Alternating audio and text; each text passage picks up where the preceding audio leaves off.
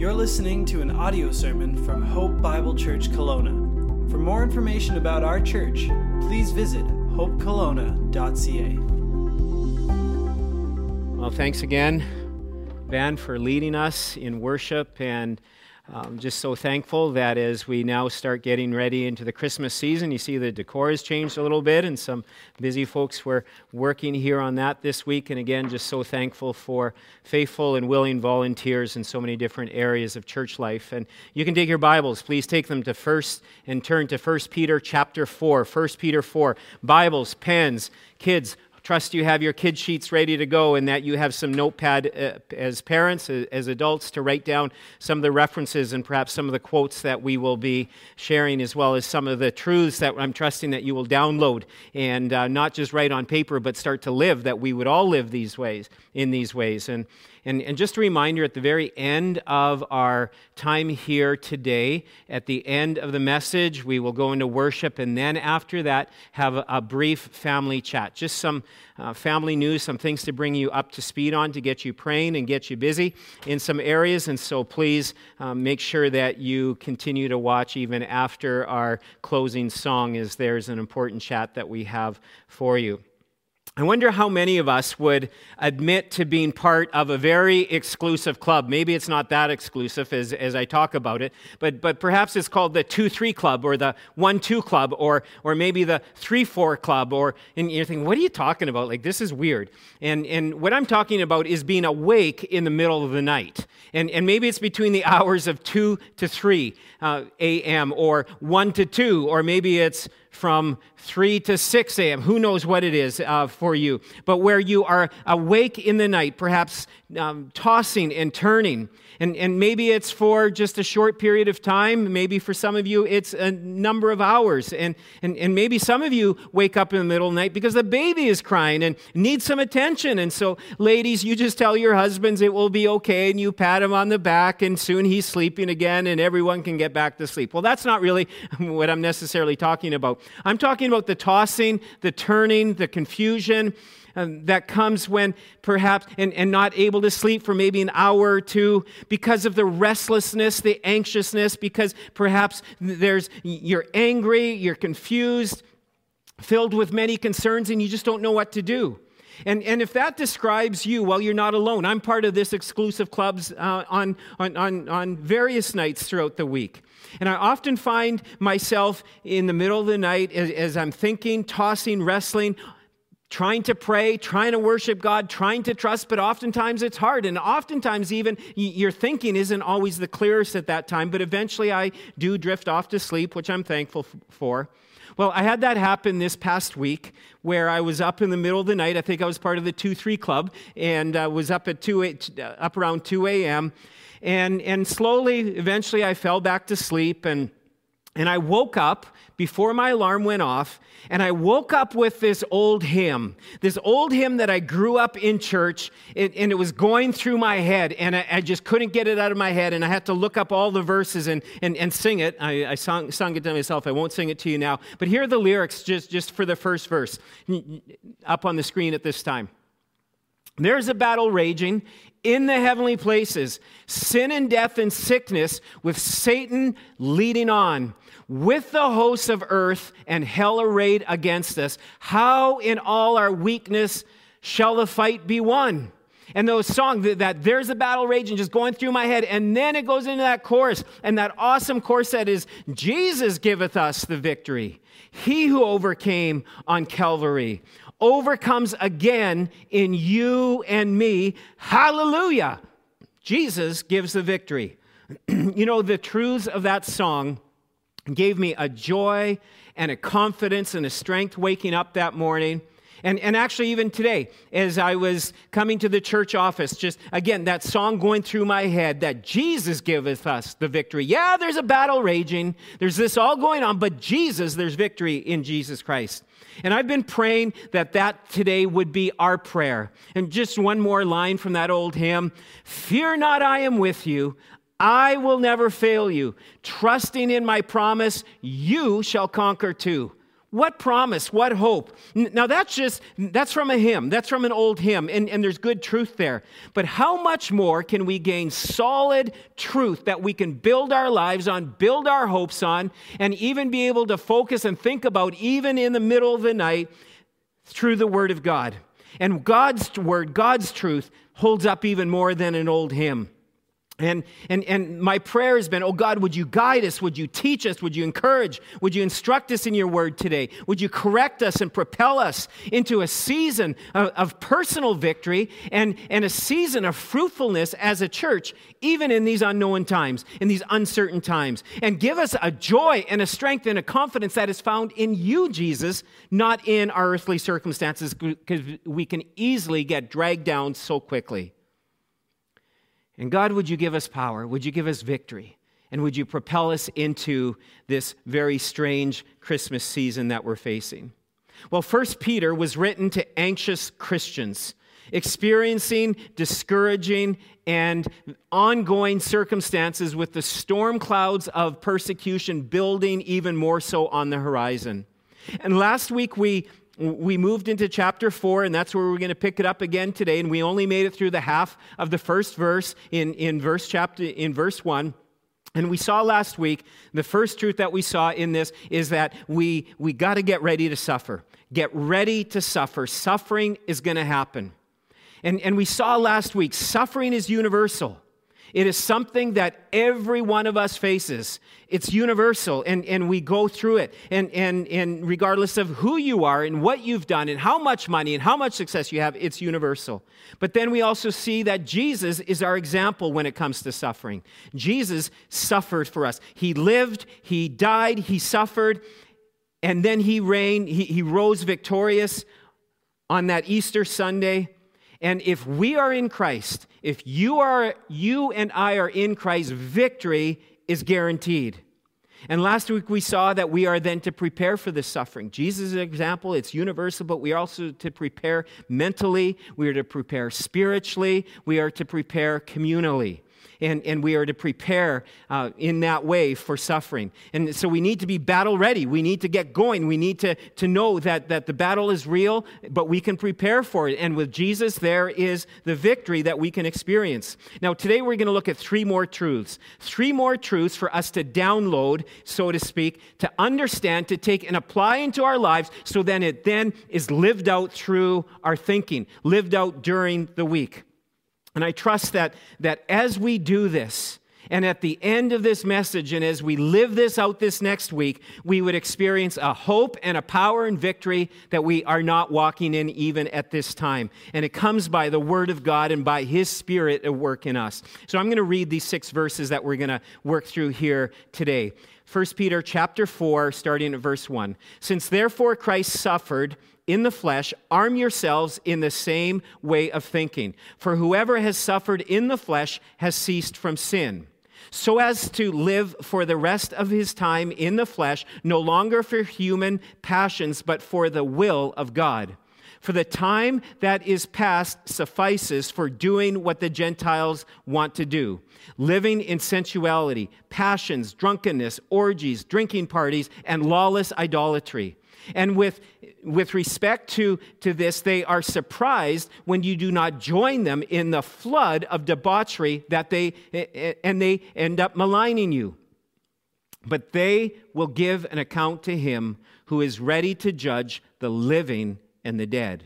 For this is why the gospel was preached, even to those who are dead that though judged in the flesh the way people are, they might live in the spirit the way God does. May God bless his word as it has just been proclaimed and now as we work through this. Here's the second truth. Encourage you to write this down. First of all, it was that get ready to suffer. And the second one here is now determined to be done with sin. Determined today, I want to be done with sin. I want to walk away from sin. We're not going to do this perfectly, but may we be progressing in this today. Look at what it says in the last part of verse 1. It says, For whoever has suffered in the flesh has ceased from sin. Now, this might open up some interesting theological issues, just this last part of verse 1. especially if you don't read it in context. If you just kind of read, um, just, just read it quickly and don't understand everything that, that Peter is saying here. Because upon first read, where it says, For whoever has suffered in the flesh has ceased from sin. So one can, can read that and think, hmm, so if I suffer, if I suffer in the flesh, that means I'm alive. If I suffer in the flesh, hmm, I will cease, stop sinning. I'll get to this point where I'll no longer sin. Is this kind of suggesting um, something called sinless perfection, which is a view that some people hold to this day that, that one can progress so well spiritually that you'll come to a certain point that you'll just no longer sin anymore. That's, that's called sinless perfection, but that is inconsistent with the whole of God's word. And that's not even what Peter is saying here. And, and we know that, th- that this isn't true because even in James chapter 3, verse 2, it says, For we all stumble in many ways. That's a reality. We all st- stumble and struggle. And, and that's James, the, the stepbrother to Jesus, who wrote that. And then in 1 John chapter 1, verse 8, it says, If we say we have no sin, we deceive ourselves, and the truth is not in us. And, and, and that's just a, a very important reality that, that, that we will continue to struggle with sin. Take the Apostle Paul, for example near the end of his life in the book of Romans, he, he is writing about his battle and his struggle, and he said, Oh, wretched man that I am!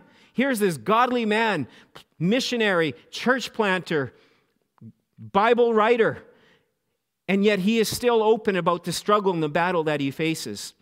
And you see, as believers in Christ, we're still going to sin. And I encourage you to write this down. Positionally, in Christ, we have been made holy. The great exchange. We talked about that last week where we receive Christ, where Christ's righteousness is exchanged, it is given to us, and he takes our unrighteousness. That's what took place at the cross. And progressively, we are being transformed. So, positionally, we are holy, but then progressively, if we're in Christ and we're walking in, in obedience to Him, we're walking in sanctification, we are progressively being transformed from one degree of glory. 2 Corinthians chapter 3, verse 18 talks about from one degree of glory to the next growing in Christ likeness, becoming more and more like Christ. But this, this takes work on our behalf determination, discipline, intention for this to take place. It's not just going to happen automatically that we're just going to become super holy. No, it's like riding a bike uphill. We need to continue to keep riding, otherwise, you start falling backwards. And, and yet, we are positionally holy, progressively, we're being transformed. Now, Peter's not suggesting at all here sinless perfection. You see, the only kind of suffering, now listen, this is kind of interesting. The only kind of suffering that leads to sinless perfection is us dying and going to heaven. And what an upgrade that would be, wouldn't it be? What a day that will be. When all struggle, when all sin, when all temptation, it's done, done, done. But until that day, we're still going to struggle. We're still going to battle. Look at verse 2 now. It says, So as to live for the rest of the time in the flesh, no longer for human passions, but for the will of God. What Peter is saying here, as followers of Christ, we're determining to be done with sin. As followers of Christ, we want to choose to live for Christ. We want to live for God, choosing to live God's will, choosing to live God's way, choosing to say no to sin and yes to Christ. And as we do that, it is proving that Christ is in us. It is an evidence that, that we have been changed because the, ultimately the power doesn't even come from ourselves, it is from the Holy Spirit who's indwelt within us. And it's proving that we are choosing Christ. And ultimately, when we choose Christ, it also means here we're going to choose to suffer. Because ultimately, to follow Christ means we will suffer. Remember, we talked about it last week. Whoever wants to live a godly life in Christ will be persecuted, will face suffering, will face difficulty. Jesus said, In this world you will have trouble. And so to choose to follow Christ will ultimately mean that we are choosing the path to suffer. It's knowing full well that living for Christ will produce a rub with those around us. It will produce a rub against our own flesh at times. It will produce a rub with those friends, family members, co workers when we choose to live for Christ and do what God's word calls us to do rather than what the world wants us to do. And it can even happen, uh, puts that rub in the spiritual realm as well. The enemy doesn't like it when we choose to follow Christ. There is going to be that battle.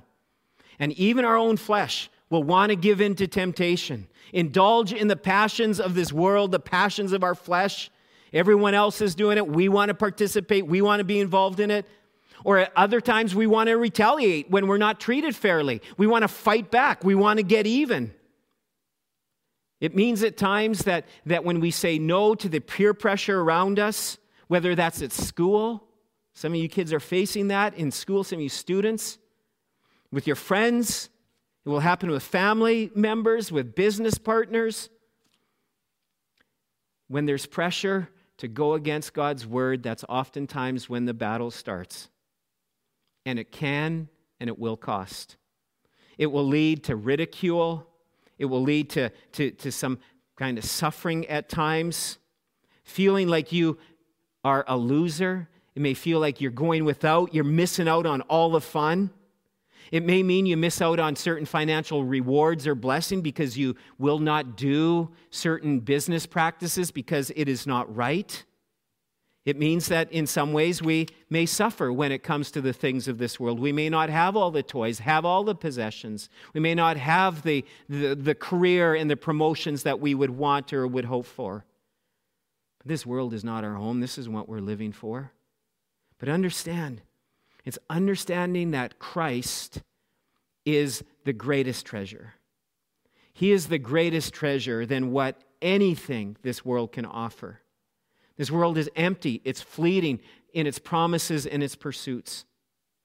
Now look at verse 3 and 4. It says, For a time that is past suffices for doing what the Gentiles want to do living in sensuality, passions, drunkenness, orgies, drinking parties, and lawless idolatry. With respect to this, they are surprised when you do not join them in the same flood of debauchery and they malign you. Now, the, Peter, the people that Peter is addressing didn't used to be followers of Christ. They didn't have a long history of knowing Christ because the New Testament church was just decades old at this time. And the culture in Asia Minor, Minor was very pagan. In fact, most of the Christians, I mean, you just didn't have Christian families with a long heritage of the faith because either they were from a Jewish background and, and, and followed the Old, Old Testament law, but now that Christ has come, the new covenant has come, everything has changed. And so you have the, a, a pagan, very evil culture, you have all these new Christians, and you have a very sensual world. And, and this is what the people were saved out of in these different areas in, in Asia Minor. And what Peter describes here in this culture is like is a culture that is living without restraints. It's basically their culture in that day, very similar to today, to today. Whatever you want to do, go for it. That's where we're living today. I mean, just whether we see it in the media, we see it in Hollywood, we see it in people's lives, we see it in relationships. Just even, I think it was last Sunday night, we were watching something on TV, and all of a sudden Charlotte said, Hey, go back and rewind that commercial. And, and so we went and, and just hit, hit the backwards button a couple times and saw a Volkswagen commercial. And they were uh, promoting a new SUV that uh, it, it's for non traditional families, I guess, is how they're kind of building the commercial. And they even showed in the commercial a polygamous relationship. And I went online, and yeah, they are introducing, promoting, saying, hey, polygamy is okay. And it was just awful. Couldn't believe that, that that was so front and center. We just live in a very sensual, very depraved, just, just, just incredible society that is just going downhill. And so, Peter here, again, very similar today when you look at this list, he's giving a laundry list of sins that people were involved in. And he says, Don't go back to these things, be done with them. Look at, he says, sensuality and passions. This is the intense desire that can control a person. This is like living without any sort of moral restraint. If it feels good or you think it might feel good, it must be right. Go for it. And it's just, after all, it's right in your own eyes. So, so, so just indulge yourself. Goes on and says, drunkenness, being controlled by substances. As believers in Christ, we are to be under the control of the Holy Spirit and not by some sort of substance, whether that be alcohol, whether that be weed, or any other sort of substance that starts to affect our, our, our, our nature. Goes on and says orgies, drinking parties, and lawless idolatry. This is just basically talking about lives just given over to whatever passion and whatever want that you so desire, and especially sexual immorality. This describes living with a lewdness, with no moral restraint, just living for the moment, doing whatever you want to do. Now, now Peter isn't saying this in a way, in the way that this sentence is con- constructed in the original Greek, he's not saying this in this little nerdy, kind of timid way and saying, uh, yeah, excuse me, um, maybe, maybe you should just stop sinning now and, and, and just, you know, don't go back to your old ways. You know, that'd just be really cool if you do that.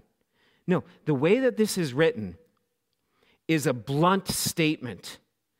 You have Peter saying, You have spent enough time living in sin, don't go back. Stop it. Don't even think about indulging in these things anymore.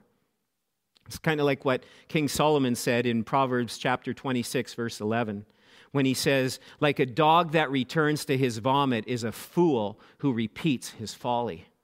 And Peter's saying, don't do that. I mean, you just think about it. You ever see a dog do that? I mean, that's awful. And then what do the dogs like to come and do? Oh, they like to come and lick their master afterwards, right? You know, it's just like, oh, it's so disgusting. It's so bad. But Peter's saying, don't go back. Don't go back to these old ways. And yes, he goes on to say, some will be surprised. They can't understand. Why have you changed? Why can't you do the fun things? You used to be so fun, you used to be so crazy, and now you're, you won't do it. How come, what, what's happened? What's changed? And, and some will appreciate hearing and understand and respect the change, but there will be those that don't. You will be mocked by some, you will be shunned, you will be rejected, you will be maligned. But here's the thing, and the sad thing is, I've seen this happen way too many times. That for some people, the pressure, the pull towards the world started to become too strong people who have professed faith in Jesus Christ getting lured back into sin. Rather than living for the glory of Christ, they start living for the glory of themselves or living for the passions of their flesh. They have this great come to Jesus moment, and, and, and perhaps they have even a time, season, maybe even years of closeness, of an intimacy with the Lord, learning, growing, becoming more and more Christ like. But, but over time, and, and for each person, this can be so different, but over time, kind of just kind of soften, become a little more lukewarm, become a little more distance with the Lord, and get lured back into areas of sin convincing themselves that, that it's satisfying and it's not that big of a deal, or, or sometimes it's, I, am going back into this lifestyle so I can hopefully win some of my friends or some of these people to Christ. But before long, what ends up happening is, is, is it's like a part time faith where you have one foot in the world and one foot in Christ or one foot in the church. And, and, and believe me, that is the most miserable way, most powerless way you could ever live. Now, this doesn't mean that we isolate ourselves from culture, from, from friends, from family, but we are to live distinctively different within the culture. People are to be able to see that we have a hope in Christ, that we don't need these things in order to have a good time. That, that, we can live differently. We don't have to live under these passions and these pursuits any longer. And in, in these relationships and with that attitude, we are prepared to not just show our faith, but to talk about Jesus Christ. And it's important that we do that, but we mustn't get lured back into it. Now, one of the things our families enjoyed doing over the years is going to Roughrider games. When we used to live outside of Edmonton, we would try to get to every Roughrider game. We were only about half an hour away from the stadium or so, and so it was great to be able to go and get all dressed up. And then moving to BC, we even made a trek to BC Place a few times a year. Here's one, this was a number of years ago, shortly after we moved here, and as you see, all decked out and dressed up and, and, and cheering like crazy. And one thing about us, when we go to a football game, we stay till the end no matter how bad, and oftentimes, sadly for us, it just seems, being a Roughrider fan, it was often a painful end. But we would stay to the end no matter what. And, and whenever fans from whatever team would start leaving early, I would often yell, and sometimes I had some other family members, but then Nate participated in this with me. I don't think the girls ever did. We'd start yelling, part time fans, part time fans, as they would be, be exiting, and they kind of look, and then Nate, in his little high pitched voice, his little high pitched voice, would yell, and full time losers. So it would be part time fan, full time loser. And, and, and so it would be kind of this comical kind of thing going on. And oftentimes, because he was young and cute and had this high pitched voice, he never, uh, no one ever came and punched him or anything. But sometimes we were given a, a uh, nice little wave with a finger. But, you know, anyways, we just kind of, some of the silly fun we enjoyed having. But you know what? Part time Christians lose big time. And when we are living partly for Christ, partly for the world, partly for ourselves, you lose. And, and when we live in areas of sin and disobedience to God's word, when we try to live in the world or like the world in different ways, it's impossible to grow, to maintain a relationship with the Lord. There's no power, there's no joy, there's no victory. It's just struggle, strife, and difficulty. And sadly, you find that when you choose to sin, you also choose to suffer. There's always a consequence to our sin miserable, powerless, empty. And like Peter is saying, be done with sin, you people. Christ has redeemed you. He has saved you. Be done with sin. Don't even think about going back to those old ways. Be done with sin being the thing that defines you, that controls you, that, that keeps you captive, that is destroying you. Instead, Live for Christ. Focus on Him and live for Him alone. So, how can we enjoy and indulge and pursue the very thing that Christ died for? He died for those sins. Why would we want to live and pursue lifestyles that, that would that he died for? Why would I willfully be disobedient to continue to sin when it was those sins that killed my Jesus? We just don't want to do that. Oh, that we would be more overwhelmed with His love and with His grace, His mercy, with a desire to please Him and to live for Him, and be overwhelmed, then be overwhelmed with temptation and to indulge our fleshly desires.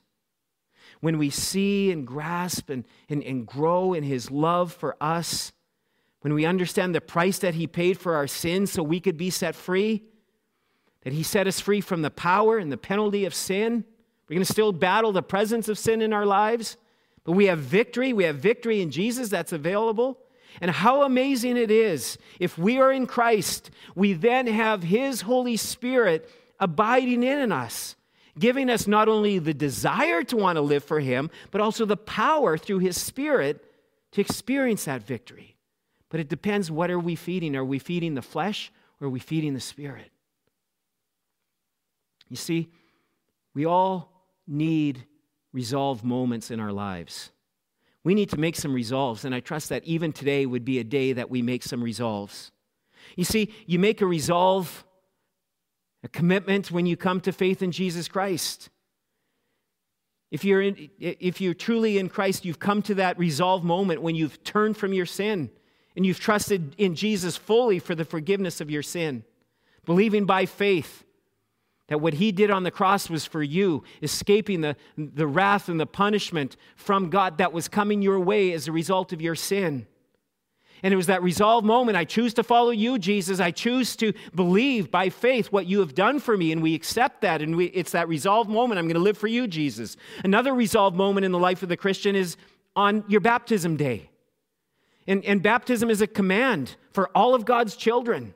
It is something we are to be obedient in. And if you haven't been obedient in that and you're a follower of Christ, you need to follow. You need to be obedient to Him. And it's that resolve moment, it's that resolve moment as, as friends, as families, your church family is gathered around. And it's that, that declaration I'm following Jesus, no turning back. This is what He's done in my life, and I desire to live and, and, and identify as a follower of Jesus Christ. Other resolve moments that we have in our lives take place on a wedding day where we commit, where we make a covenant to honor, to live, to, to, to love, to, to never separate, to, to not divorce from your spouse. And we make that resolve moment before God and before witnesses. And those are important things and commitments that we make. Uh, other times, we have other resolve moments that, that come throughout our lives. And maybe you need one today. where you're sick and tired of being sick and tired in your sin. You've been dancing around one foot in the world, one foot with Christ. You've allowed sin to creep back in, and it's that resolve moment say, I choose to be done with sin today. Perhaps you've never received Christ as your Lord and Savior. It's a resolve moment to say, I choose to follow Christ today. I choose to make him my Lord and Savior. Pour out your heart to him today, wherever you are. Whether you need to just stop this right now and you need to get alone with God, or later on today that you get alone with God and you have that resolve moment.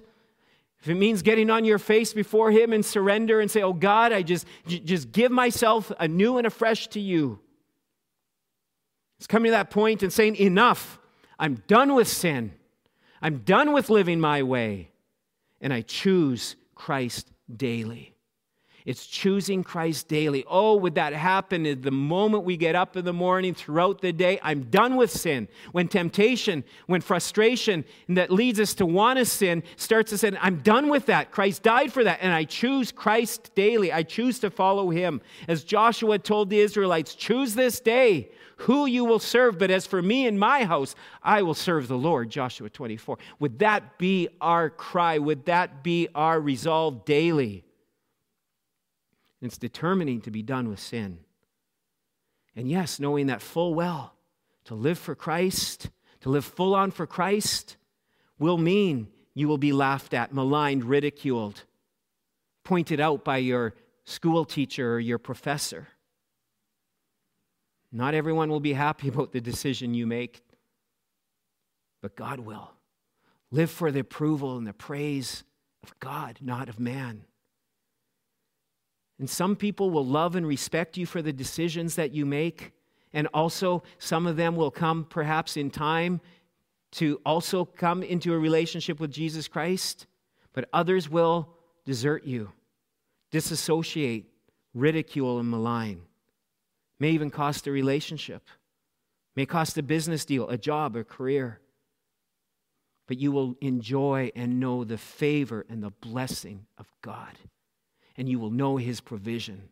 Because when you stand for God, he stands for and with you. Be strong. It won't be easy, but we resolve to stand for him, determined to be done with sin. Thirdly, remember that God will bring judgment to all. We must remember this. Look at verse 5. It says, But they will give an account to him who is ready to judge the living and the dead. Our family over the years enjoys watching the amazing race as teams race around the world and, and they get to experience all the different cultures and, and challenges. And we just enjoy being able to see all the different locations, all the destinations that, that these teams race around to, and, and the different things they get to experience. And, and the, the host of the show, Phil, um, he, he, he, as he explains different legs of the journey, you will hear him saying, if you're familiar with the, the show, you will hear him saying basically in, in every episode, caution, U turn ahead, or caution, roadblock ahead. And, uh, and basically, he's telling the teams, hey, you better get ready. You better pay attention because whatever's coming down the road, you want to be prepared for it. Well, here in the same way, Peter is saying, caution, Remember, judgment is coming. Be ready for it. How we live here on earth in the days that we have here, even today, how you live today will have an impact on where and how you will spend your eternity. Every day matters. And we need to understand that one day justice will be served. That for all of the wrong, all of the atrocities, all of the things that have happened in this world that are unjust, that God will have the final say, that vengeance belongs to Him. And this is a sobering warning, not only that Peter is, is saying about those who are living sinful lives, this is a, a serious warning for all of us. But it's extremely serious if you don't know, know Christ personally. If you have never surrendered your life to Him, God's word says that you will spend eternity in hell. That is sobering, that is devastating, and it's real. Turn to Jesus today. Surrender to Him as your Lord and Savior. Right where you're at, you can give your heart to Him even today. But God's word says that we will all stand before Him in judgment one day. And the verses that you see on the screen, uh, I encourage you to write them down, screenshot them. You can read and you can study them this week. These are verses that, that give us insight into the various judgments that will be taking place. There will be a judgment for believers, there will be a judgment for non believers. For the believer in Christ, it won't be a judgment to determine our eternal destiny because that has already been secured when we came to faith in Jesus Christ, but we will be judged for how we lived here on this earth. How we lived on this earth will determine the degree of enjoyment and blessing that we will experience in heaven. Every day matters. Every day matters for the believer.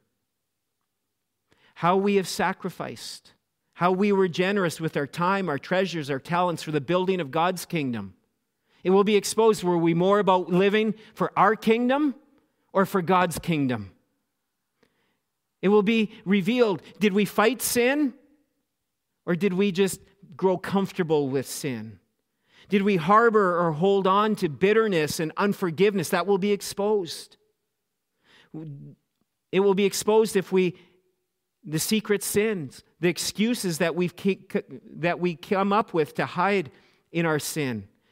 It won't be just our outward actions that will be exposed and revealed. It will be the inner motives and the thoughts of the heart. It will all be exposed, all laid bare before God and we will be judged accordingly. Even more challenging for me, me recently, this one has, continues to remind me, especially this week in studying this, this passage, is how I am thinking and responding to the government these days in light of what God's word says. How am I obeying God's word when it comes to praying for, respecting, honoring those that God has placed in authority. Yeah, but, but, but I can't agree with those in authority. You have to understand that, that, that as God's servants were writing, even as Peter was writing this, Nero was a terrible leader, a terrible dictator, a tyrant. Yet we saw instructions in chapter 2 on how we are to respect those in government authority over us and obey them. How we are to have humble hearts as we seek to honor the Lord. It's hard. It's hard. And that's why we need one another to, to, to, pray for and to, to encourage and challenge us and, and, and to navigate this together. You have pastors who are trying to navigate this. I've calls this past week. How do we navigate God's word and what's going on in our world? But it's vital that we desire to live with a dependency on God and say, Oh, God, would you show us the way? Would we respond with grateful and rightful hearts towards you? And may we live and long to hear not the praise of man, not the accolades that come from doing something great and grandiose for God, but may we live to hear those words from our Heavenly Father Well done, good and faithful servant. Enter into the joy of your rest. Those would be the best words you could ever hear. May we long to hear those words. Living for Christ, it will be difficult. It is difficult as we face oppositions and trials, and at times it may seem like we're missing out. But not for a second in eternity will you ever have a regret. The only regret we will have in eternity is that we didn't do more for Christ, that we wasted so much of our time, we wasted so much of our energy on small and petty and silly things of this world. How we got so wrapped up and so excited and crazy when it came to COVID 19. We'll look at that one day in eternity and say, oh, got to see what God did and was doing in all of that. Oh, would we have eyes to see in that way, folks? And then finally, the last truth we need to download is that we need to rejoice because there is hope and there is victory in Jesus. Look at verse 6. It says, For this is why the gospel was preached, even to those who are dead, that though judged in the flesh the way people are, they might live in the spirit the way God does. Now, again, you read that and you're like, whoo, what's he saying here? And just to clear up some confusion that may come into the mind in reading this quickly, Peter is not saying, he's not saying that people who are dead will have the gospel preached to them and perhaps have a second chance to come to faith in Christ and to get to heaven. That's not what he's saying. What he's talking about here, and as you understand um, the, the word phrases and, and how this is pieced together, he's talking about people who have heard and responded to the gospel. here on earth while they were living, and they responded positively and they lived for Christ. And, and that's where it says, though judged in the flesh. That judged in the flesh means they've now died. So even though they've died, and it may appear to the unsaved person, it may even appear to the Christian, listen, they look at how they lived their life and look at how they died. Where was the victory in that? They ended up dying just like we're all going to die. What's the big deal? We're all going to die. Just as the pagans die, the Christians die. Pagan lived for themselves, the, the Christian lived a life of desiring and growing in holiness. The others lived in indulging themselves, and it looks like, well, it looks like in the, all, in the end we all die anyways. But Peter is saying death will not have the final say. The gospel is effective.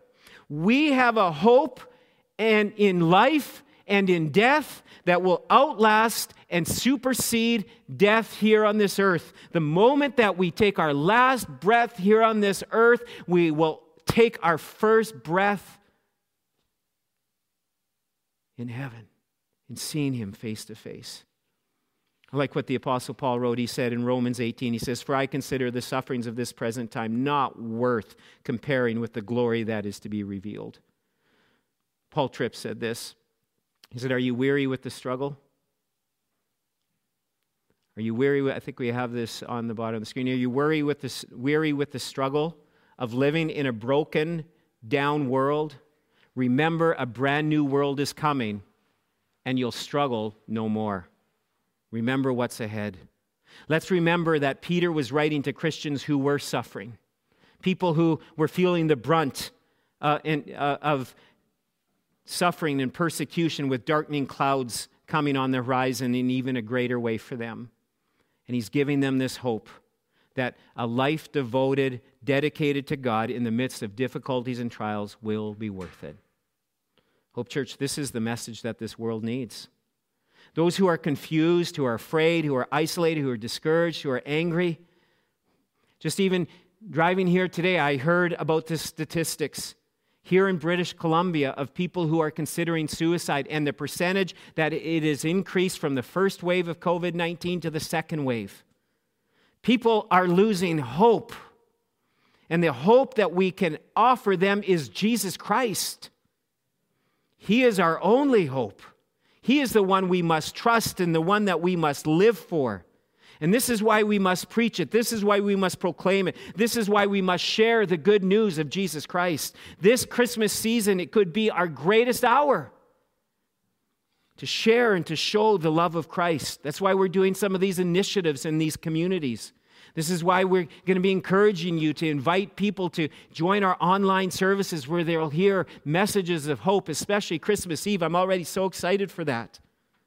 People are hurting and they're hungry, and we need to give them Jesus massive doses, amounts of Jesus to share the hope that they can find in Him. And yet, will we? Will we do it, or will we just be consumed with our own lives?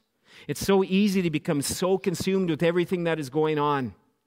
And this past week, I spent time on emails, on phone calls, on text messages, and, and, and, and, and, and live meetings with some other pastors and church leaders locally and across Canada. And a great concern that is being talked about in all of our churches is the great divide that is happening. Not just out in the world, a great divide that is happening within the church of Jesus Christ. And it's so easy so easy for all of us, me included, to get so caught up in the theories, in the ideologies, in the science, in the government mandates, and the masks, and the vaccine talk, and the daily statistics, and in the looming larger debt in our nation, and, and, and the other things that, that can be happening beneath the surface that we're not even sure of, and we can become so concerned with that. And I want to read to you from a pastor friend who penned it so well. I could not pen this any better, and it's an encouragement and allow this pastor to pastor you and to pastor me in this. Here's what he said I'm not saying our views and our convictions are unimportant, but they mustn't become our obsession. These things have nothing to do with the mission Jesus has given to us in this broken world. Remember, Christian, that we don't belong here. We are citizens of a different country, a better one. Yet you'd hardly know it from how much time is wasted fighting on social media about the things of this temporary, dying world. Imagine if all of the effort arguing, posting, sharing, commenting about these things was spent in prayer, in witness, in loving our neighbors, and in serving others. The church would be making a far greater impact for the gospel as we invested in the things of eternity. The more broken things get, and let's face it, the world is so broken, the more anticipation we should have for the Savior's return. And the more earnestly we should be working in light of his return. Church, it's time to repent. It's time to get our eyes and our focus on Jesus Christ, on where true hope is found. It's found in Him. And I believe that's a good and important word for us all today because Jesus Christ is the living hope and it's what our world needs. And we must share this good news, knowing there is hope and there is power and there's victory, even in the midst of suffering. Let's pray together. God, we just would ask that even now that your power would be revealed as we examine our own hearts before you. God, I pray that we would take these words seriously, each one of us these teaching, the teaching, the instruction, the correction? Would it be used this week to further our love for you, our worship for you, and would we remember that in all things there is power and victory in Jesus Christ? There's power and victory through the blood of Christ, the blood of Christ that purifies our sin, that sets us free. It sets us free so we can worship, so we can really live so we can experience your joy and fullness, whether we are needing to self isolate, whether we are at work, whether we are waking up in the middle of the night. Oh God, that, that we would be able to cling to you. And would we resolve today? I pray that each one of us would make those personal resolves to be done with sin. For some to resolve to follow you, for some to, to, to get their feet back into your word and into your ways and to get out of the world. God, would we take your word seriously? Time is short, eternity is long. We must prepare and to know that victory is ours in Jesus Christ. And because it's made possible because of the debt that was paid on the cross. And we thank you and we praise you. And now would we worship as your people, declaring your victory, mm-hmm. your power. In Jesus' name, amen. Amen.